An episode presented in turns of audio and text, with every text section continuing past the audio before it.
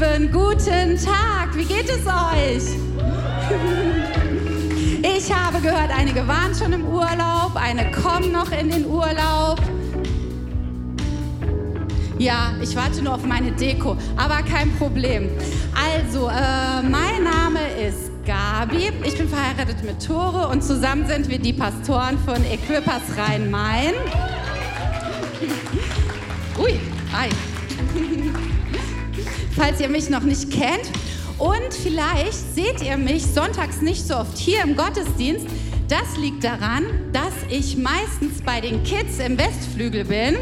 Und ich sage euch, das ist richtig cool, da zu sein. Sehr herausfordernd.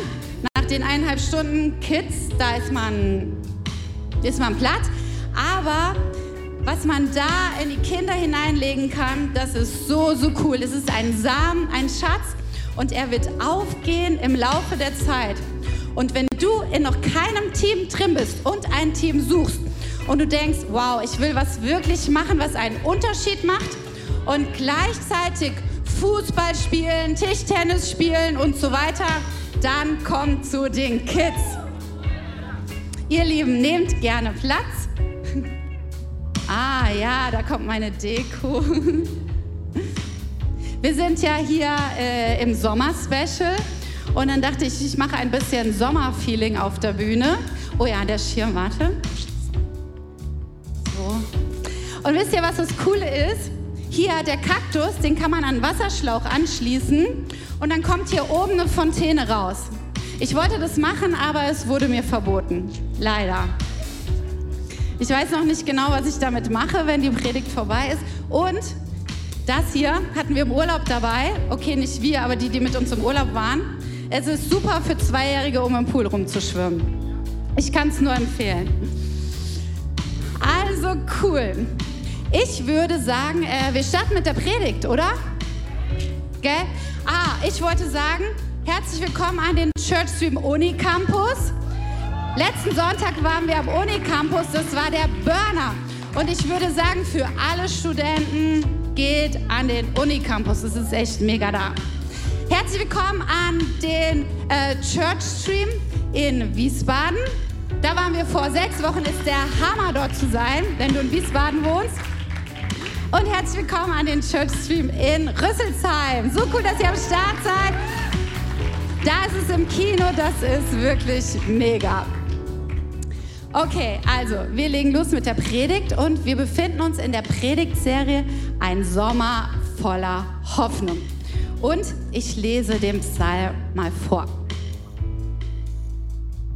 Könnt ihr es lesen? An der Seite kommt. Gut. Also, heute ist Psalm 42.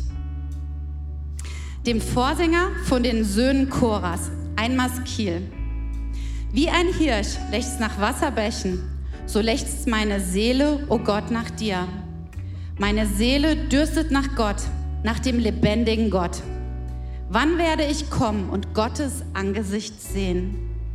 Meine Tränen sind meine Speise bei Tag und bei Nacht, weil man täglich zu mir sagt, wo ist nun dein Gott?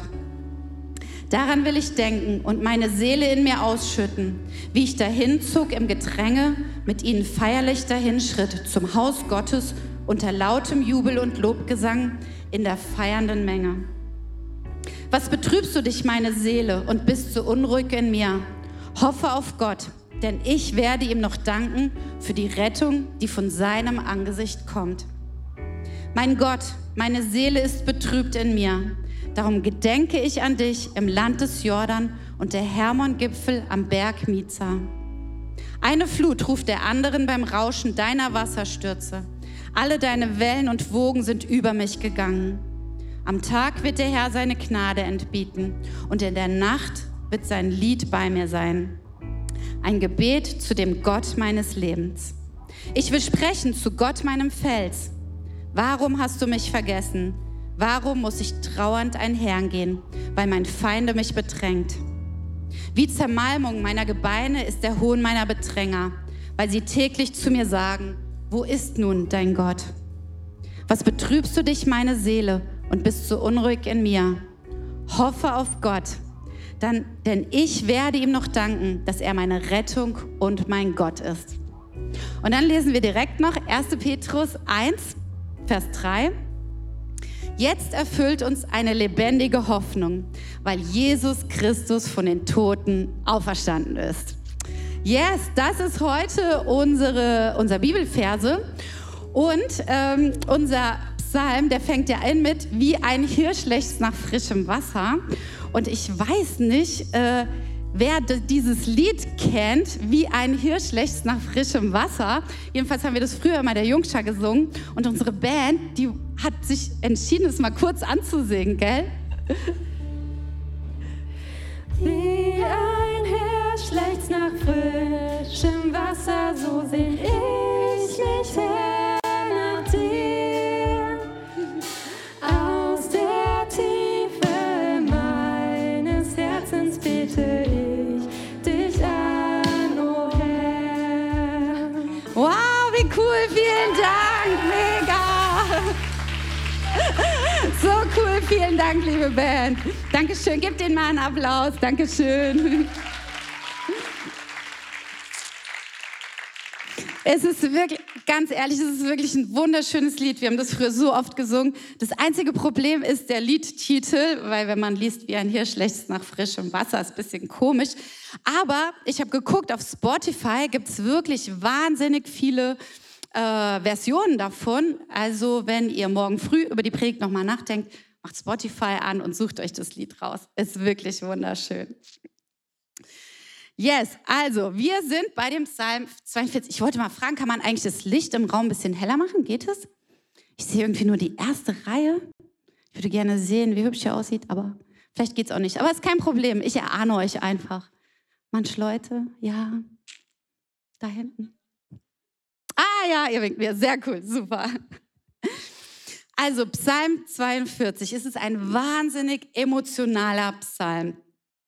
Und ähm, er beschreibt hier ganz viel von, ja, eigentlich seinen Seelenqualen. Und wir wissen nicht genau, der Psalmist, in welcher Situation er sich befand, als er diesen Psalm schrieb. Aber wir wissen, wie er sich fühlte. Und ich möchte euch einfach noch mal ein paar Sachen äh, vorlesen, was er schreibt, wie er sich fühlt, um in diesen Psalm einzusteigen. Und er schreibt zum Beispiel, Tränen sind meine Speise bei Tag und bei Nacht. Oder wenn ich an früher denke, dann bricht es mir das Herz. Jetzt bin ich mutlos. Oder rings um mich tobt das Wasser, während Wellen und Wogen über mich einhergehen. Warum hast du mich verlassen und warum muss alles so dunkel um mich sein? Hier werden alles Zustände einer Seele beschrieben und wir wissen nicht genau, ist es, weil äußerliche Dinge ihn bedrängen, weil äh, Dinge von außen kommen. Bei König David zum Beispiel war das oft so, dass er im Krieg war oder dass er verfolgt wurde. Aber es kann auch sein, dass es einfach innere mentale Bedränger waren die ihm das Leben schwer gemacht haben, innere Krisen, die da waren. Und ich habe mal überlegt, was können solche Zustände sein, die uns in so eine Lage verbringen, dass wir solche Dinge schreiben. Zum Beispiel, es kann Bedrängnis im Job sein, äh, wenn es schwierig wird, wenn es vielleicht vor der Kündigung steht oder wenn ich die Dinge nicht schaffe zu lernen oder zu machen, die ich dort machen muss.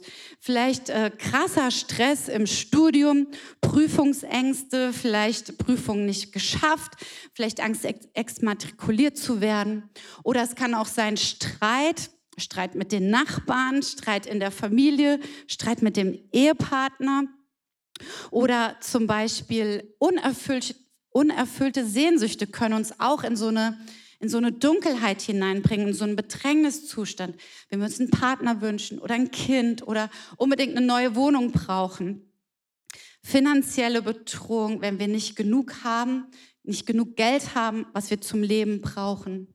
Oder auch alle möglichen Ängste natürlich, ob sie real sind, reale Ängste, ähm, Angst vor Krankheit, Angst sich mit Corona anzustecken und so weiter. Oder aber auch Ängste, die, die wir, ja, die erstmal nur innen sind, die überhaupt nicht real sind. Und ähm, dann kommen wir in diesem Psalm zu einem Schlüsselvers und das ist wie so ein Refrain. Dieser Vers, er wird wiederholt in der Mitte und nochmal am Ende und es ist so wie einfach so eine Zusammenfassung seiner Stimmung, wie er sich fühlt. Und in Vers 6 lesen wir, was betrübst du dich, meine Seele, und bist so unruhig in mir? Hoffe auf Gott, denn ich werde ihm noch danken für die Rettung, die von seinem Angesicht kommt.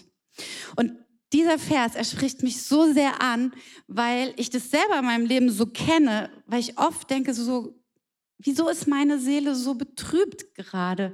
Wieso bin ich gerade so unruhig? Was ist eigentlich gerade los?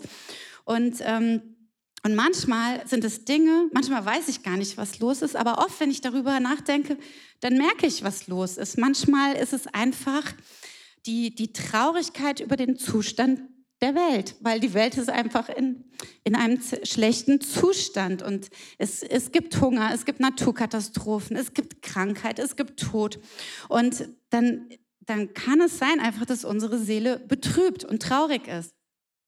Oder ähm, auch wenn Menschen aus, ja, aus, aus, von meinen Freunden oder hier in der Kirche, wenn es ihnen schlecht geht, das betrübt meine Seele. Aber es gibt auch Dinge wie so Angst vor Überforderung, Angst, Dinge nicht zu schaffen, die Sachen nicht hinzukriegen, die man gerne tun möchte. Dass vielleicht die Angst, dass die Schwächen, die man hat, dass sie so groß sind, dass man sie nicht überwinden kann.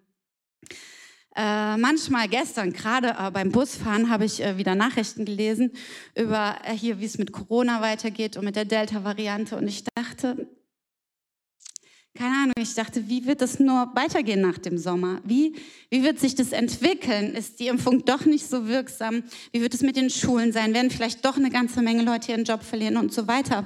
Und das hat mich betrübt, es hat mich traurig gemacht, es hat mich unruhig gemacht in meiner Seele. Und ich will jetzt nicht alle schlimmen Dinge aufzählen, die es so gibt, weil ich möchte ja nicht, dass ihr nach der Predigt mehr Angst habt als vor der Predigt. Äh, vor allen Dingen, ich finde immer, wenn man so Ängste aufzählt, dann denkt man manchmal, oh, darüber habe ich noch nie nachgedacht. Jetzt habe ich diese Angst auch. nein, nein, nein. Es geht, es geht besser weiter.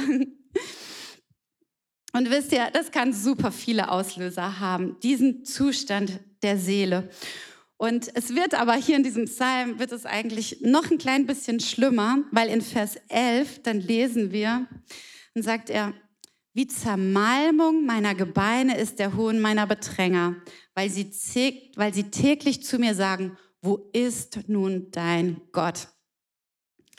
Wie Zermalmung meiner Gebeine. Ich liebe wirklich die Emotionalität dieses Psalms. Das ist doch so krass. Manchmal sind unsere Emotionen, finde ich, sie sind so, so krass, auch manchmal so übertrieben, manchmal auch so trüber, wie Zermalmung meiner Gebeine. Ich weiß nicht, wer das auch gut findet, aber ich, ich finde es einfach, diese Beschreibung hier mega. Und manchmal, unsere, unsere Emotionen gehen auch manchmal drunter und drüber. Aber manchmal ist unser Leben auch wirklich bedroht, ist unsere Existenz wirklich bedroht. Und es ist auch wirklich ernst. Seine Bedränger, sie spotten, wo ist nun dein Gott? Und manchmal ist es so, dass wirklich Menschen zu uns sagen, ja, wo ist denn dein Gott? Ja, wo ist er denn? Aber manchmal ist es auch so, dass in uns eine Stimme ist, die sagt, wo ist nun dein Gott? Wo ist er denn? So, wieso tut er nichts? Wieso greift er nicht ein? Wieso wirkt er nicht? Wieso bringt er nicht die Veränderung? Und manchmal scheint es in unserem Leben so, als wäre Gott nicht da. Aber das stimmt nicht. Gott ist immer da aber manchmal ist er für unsere Augen verborgen. Wir können ihn nicht sehen und wir können es nicht fühlen. Und es ist sogar so, dass Gott es zulässt, dass es Phasen und Zeiten in unserem Leben gibt, wo wir Gott nicht sehen können. Aber er ist nicht weg. Er ist nur für kurze Zeit verborgen für unsere Augen. Und ich finde es so tröstlich, dass solche Sachen in der Bibel stehen, weil wir können es lesen und wir können es nehmen für unsere Ermutigung, weil manchmal gibt es Zeiten in unserem Leben, die sind einfach düster und die sind einfach dunkel und dann können wir das Wort Gottes selbst nehmen und wir können uns daran trösten.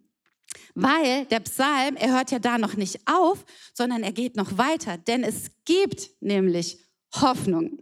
Denn unsere Predigtserie heißt ja auch ein Sommer der Hoffnung. Und deswegen geht es heute um die Hoffnung. In dem Kernvers lesen wir es. Was betrübst du dich, meine Seele, und bist so unruhig in mir? Auf Gott will ich hoffen, denn eines Tages werde ich ihn wieder loben für die Rettung, die von seinem Angesicht kommt. Auf Gott will ich hoffen. Das ist die Lösung seiner Situation. Das ist die Lösung der Probleme. Die Hoffnung auf Gott. Und wisst ihr, was ich mich schon immer gefragt habe? Was ist eigentlich der Unterschied zwischen Hoffnung und Glauben? Ich weiß nicht, ob es euch so geht, ob ihr schon mal darüber nachgedacht habt. Ich dachte immer, ist das das gleiche, Hoffen und Glauben? Was unterscheidet diese beiden Dinge? Und Hoffnung Hoffnung öffnet uns ein Fenster in eine bessere Zukunft. Hoffnung ist auf die Zukunft bezogen. Es ist eine positive Zukunft. Glauben, wenn Glauben tun wir jetzt. Glaube geschieht im Hier und im Jetzt. Und ich habe eine Beschreibung auf Wikipedia gefunden über Hoffnung. Die lese ich euch vor. Hoffnung ist eine zuversichtliche innere Ausrichtung. Also es ist zuversichtlich, gepaart mit einer positiven Erwartungshaltung. Also wir erwarten Positives für die Zukunft, dass etwas Wünschenswertes eintreten wird, ohne dass wirklich Gewissheit darüber besteht. Und dieser Nachsatz, der stimmt für uns nicht. Denn wir Christen, wir haben Gewissheit. Unsere Hoffnung, sie ist nämlich begründet und nicht unbegründet. Wisst ihr, wir benutzen das, das Wort Hoffnung oft sehr vage. Wir sagen, oh, hoffentlich kann ich diesen Sommer in Urlaub fahren. Hoffentlich kriege ich bald mal wieder eine Gehaltserhöhung. Oder hoffentlich wird schönes Wetter an meinem Geburtstag. Aber an meinem Geburtstag ist 50 Prozent Regen und 50 Prozent Sonne. Immer mein ganzes Leben, weil genau an meinem Geburtstag am 26. August ändert sich nämlich das Wetter von Sommer auf Herbst. Das ist immer so. Ich kann es euch beweisen. Manchmal morgens an dem Tag, manchmal erst mittags und manchmal erst am nächsten Tag. Aber da ist immer der Wetterumschwung. Also wir benutzen das Wort Hoffnung oft so, ja, wäre schön, wenn. Aber unsere Hoffnung ist anders, weil unsere Hoffnung, sie ist gegründet auf den Glauben an Gott. Und wir glauben, dass Gott seine Versprechen einhalten wird. Und deswegen haben wir eine lebendige und eine begründete Hoffnung. Und Hoffnung bedeutet, dass wir zuversichtlich in die Zukunft schauen können. Es ist also nicht vage. Die Tage habe ich gelesen in äh, Bild.de über die Medaillenhoffnungen für Deutschland, ist für, für die Olympischen Spiele. Die sind ja gerade. Und äh, ich habe es gelesen, weil mein Neffe ist auch bei Olympia. Zehnkampf macht er. Nächste Woche könnt ihr gucken. Er stand leider aber nicht bei den Medaillenhoffnungen dabei. Bisschen schade, deswegen habe ich den Artikel von Anfang bis ganz zum Ende durchgelesen. Aber ähm, da standen nur Leute drin, die dieses Jahr Leistungen gebracht haben, mit denen sie äh, begründet unter die ersten drei kommen können. Da war niemand drin, der gerade so seine Qualifikation geschafft hat oder irgendwie dieses Jahr noch keine Leistung gebracht hat, sondern nur Leute, die eine begründete Hoffnung haben, bei denen bewiesen wurde, dass sie dieses Jahr die Leistung bringen können. Sie hatten also eine begründete Hoffnung. Und genauso ist es auch. Gott hat bewiesen, dass er seine Versprechen einhält. Und deswegen haben wir eine begründete Hoffnung. Yes. Okay, also der Glaube ist also die Grundlage für unsere Hoffnung. Und ich habe euch heute drei Punkte mitgebracht, wie wir in der Hoffnung wachsen können. Seid ihr bereit? Ich trinke noch mal was.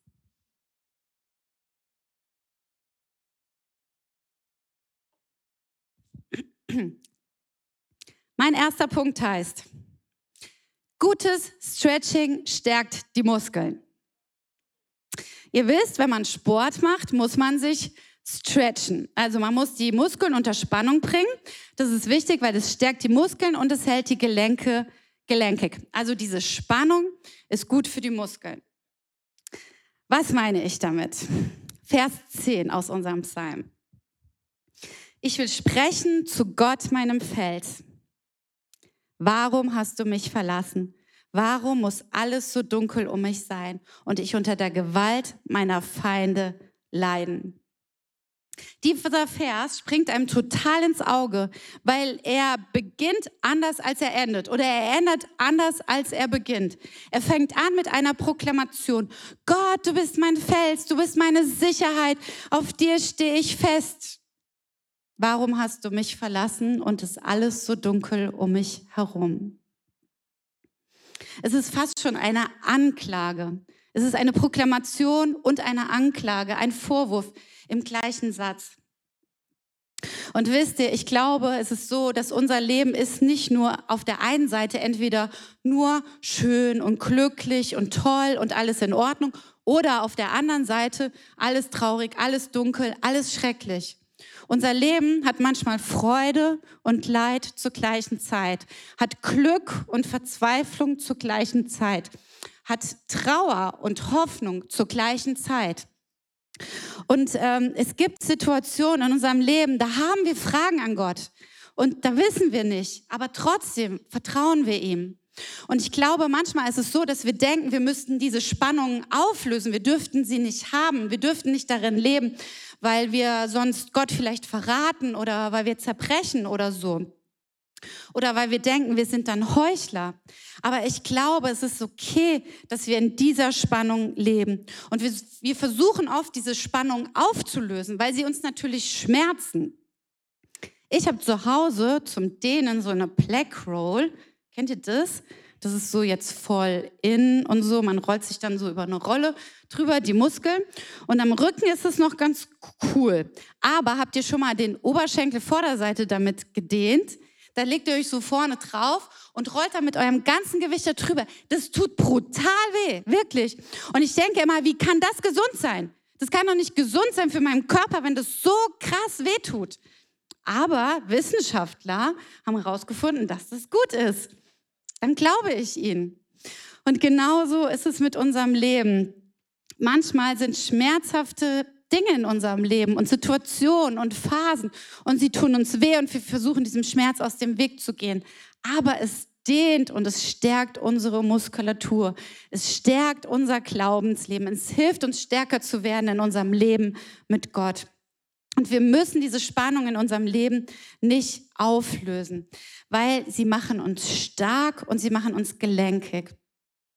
Und während es, während es noch dunkel in unserem Leben ist, können wir trotzdem unsere Hand ausstrecken und können sagen, ja Gott, ich glaube dir, ich vertraue dir. Und während noch tausend Fragen in meinem Leben sind, kann ich trotzdem sagen, Gott, du bist mein Fels, du bist meine Burg, du bist mein Schutz. Und wenn du gerade in einer Phase bist, wo diese Spannung, diese Spannung anfängt dich zu zerreißen, sie wird dich nicht zerreißen. Gott ist da, halte fest an ihm. Das ist der Anfang der Hoffnung, wenn wir sagen, ich kann bleiben in dieser Spannung. Ich habe offene Dinge und trotzdem halte ich an Gott fest und ich vertraue ihm. Habt ihr es? Also, stretchen nicht vergessen. Ihr wisst Bescheid. Okay? Gut, mein zweiter Punkt. Nichts geht über eine gute Wettervorhersage. Ich bin manchmal so begeistert von meiner Wetter-App. Es ist so krass, weil da sagt sie, um 17 Uhr gibt es Regen und um 17 Uhr gibt es Regen. Wie krass ist das? Wirklich, ich bin so erstaunt. Um 14 Uhr Sonne scheint, 15 Uhr Sonne scheint, 16 Uhr Sonne scheint, 17 Uhr Regen. Ich denke, der Wahnsinn, was die vorhersagen können. Aber dann gibt es Wettervorhersagen, zum Beispiel im Urlaub war das so. Da hat die Wetter-App gesagt, also morgen gibt es Wolken und ab übermorgen nur Sonne. Das hat sie aber jeden Tag gesagt. Also jeden Tag war am nächsten Tag Wolken und übermorgen immer Sonne. Jeden Tag, als ob dieses gleiche Bildchen immer einen Tag weitergeschoben werden würden. Also hatten wir jeden Tag gemischtes Wetter, Wolken, so, bis zum Ende hindurch. Äh, hat nicht so gut funktioniert an manchen Tagen. Was meine ich damit? Lasst uns nochmal Vers 6 lesen. Was betrübst du dich, meine Seele, und bist so unruhig in mir? Ich hoffe auf Gott, denn ich werde ihn wieder loben für die Rettung, die von seinem Angesicht kommt. Der Psalmist hier, er macht hier eine Vorhersage. Er sagt nämlich, was in Zukunft geschehen wird. Er sagt, ich werde Gott wieder loben. Ich kann es vielleicht heute noch nicht ihn loben, aber in Zukunft da werde ich ihn wieder loben. Er denkt schon weiter. Er denkt nicht nur bis zur Erfüllung seiner Bitte, sondern er denkt, was passiert auch, wenn die Erfüllung schon da ist, wenn die Rettung schon gekommen ist. Er sagt nicht nur, oh Gott, ähm, du wirst mir ein Haus schenken, du wirst mir finanzielle Versorgung schenken. Er sagt schon, was danach passieren wird. Und ich frage mich, was wirst du tun, wenn Gott dein Gebet erhört hat? Was wirst du tun, wenn die schwierige Abschlussprüfung endlich vorbei ist? Was wirst du tun, wenn endlich die Corona-Beschränkungen alle vorbei sind und Corona besiegt ist und so weiter?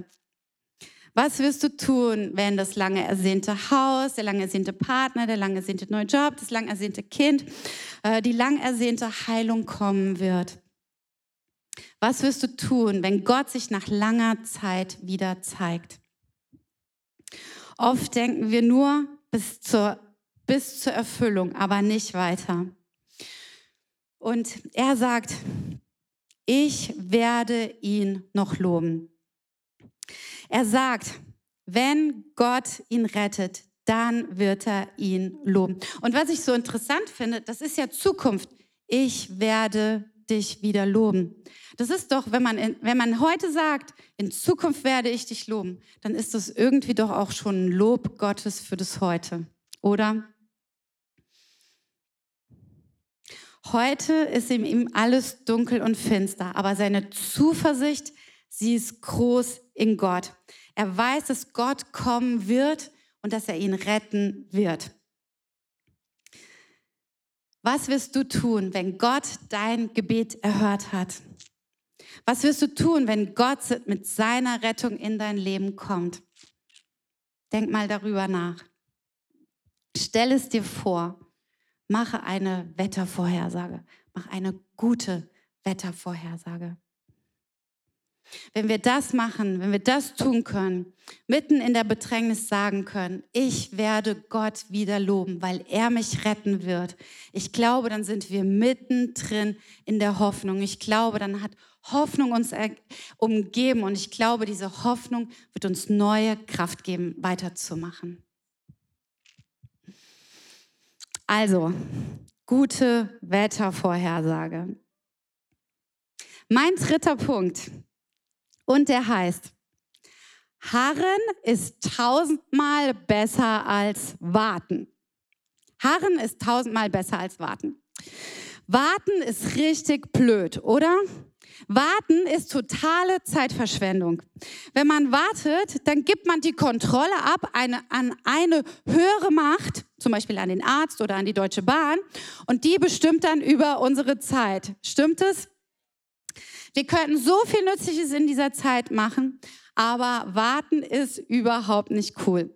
Aber die gute Nachricht ist, Harren ist viel, viel besser. Lass uns noch mal reinschauen in den Vers, Vers 6. Was betrübst du dich, meine Seele, und bist so unruhig in mir? Harre auf Gott, denn ich werde ihn noch loben für die Rettung, die von seinem Angesicht kommt.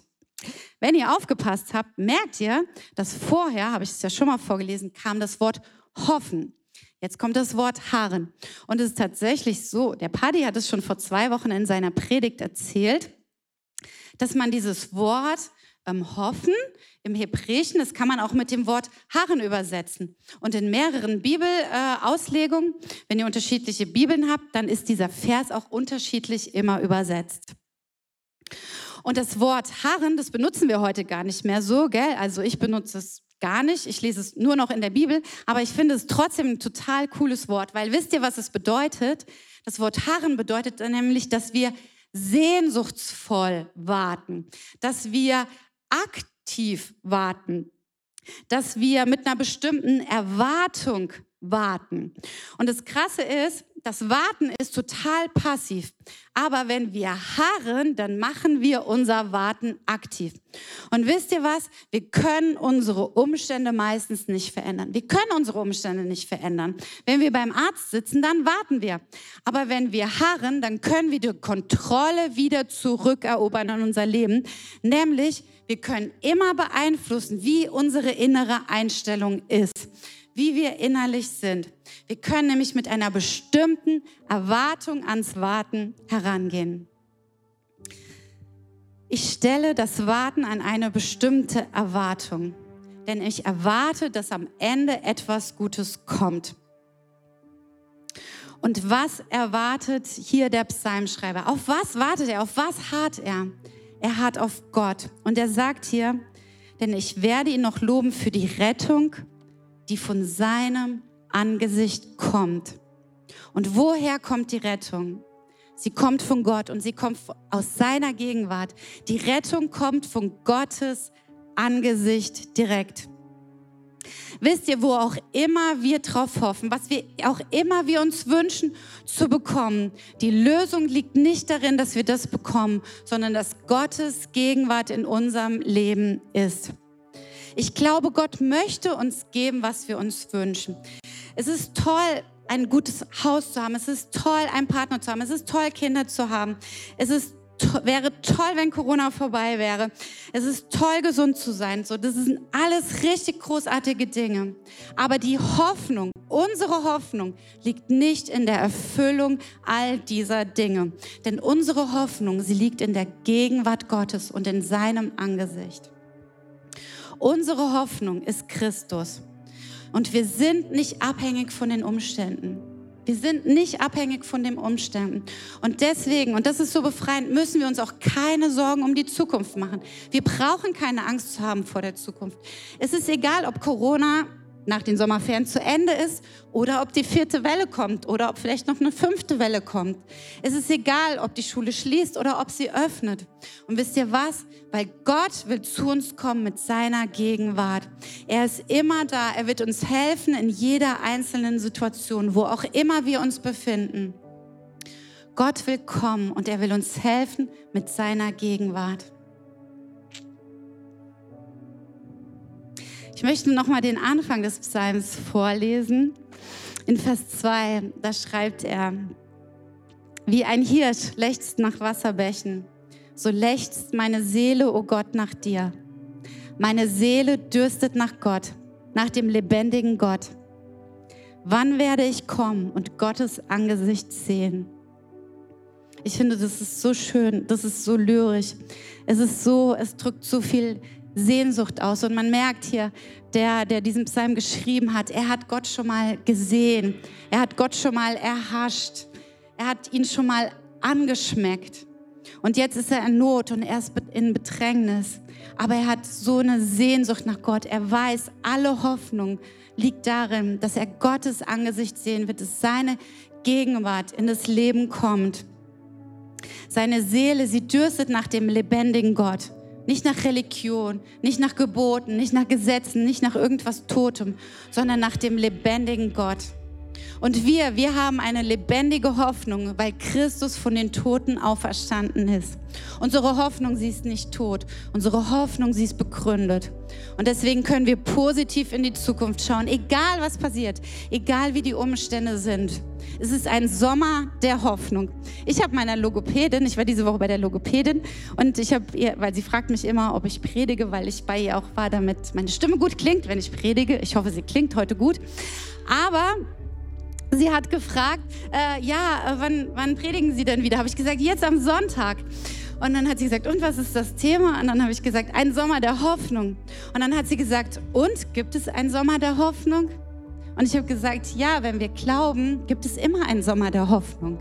Es ist egal, es, ist, es kommt nicht darauf an, wie die Umstände sind, was passiert, sondern es kommt darauf an, dass wir glauben, dass wir in den lebendigen Gott glauben. Dann haben wir Hoffnung. Immer Hoffnung.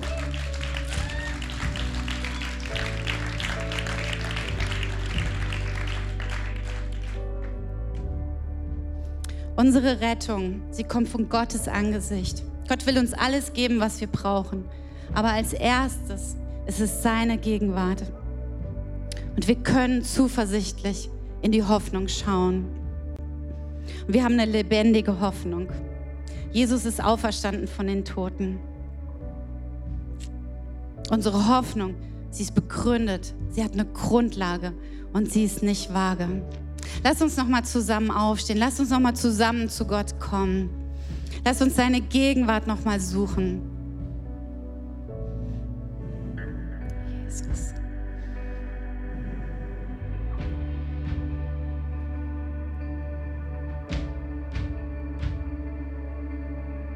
Jesus, du bist jetzt hier.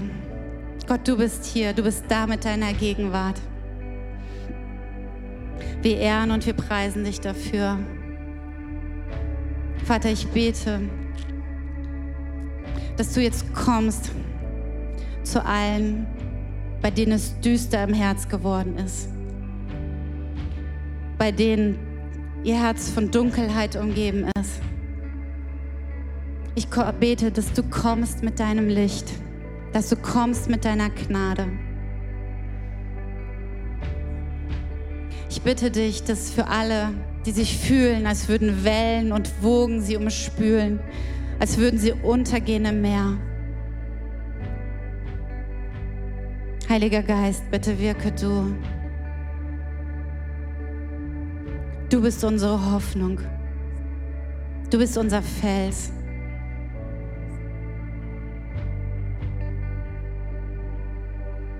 Wir wollen lernen, auf dich zu schauen, auf dich zu vertrauen.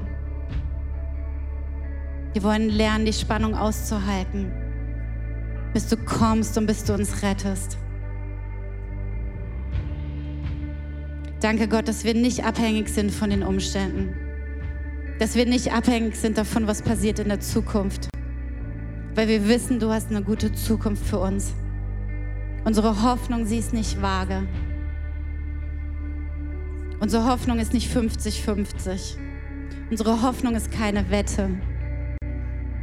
Unsere Hoffnung bist du, der auferstandene Jesus.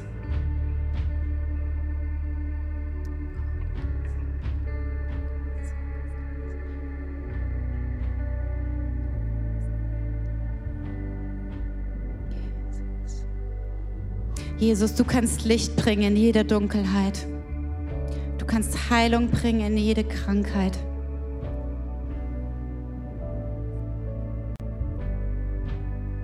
Du kannst Energie geben, wo Kraftlosigkeit herrscht. Und darum möchte ich dich jetzt bitten, bitte schenke du neue Energie, schenke du neue Kraft allen, die kraftlos und müde sind. Gott, wir wollen uns fallen lassen in deine Gegenwart. Wir wollen sie suchen, deine Gegenwart, weil wir wissen, dass von deiner Gegenwart unsere Rettung kommt.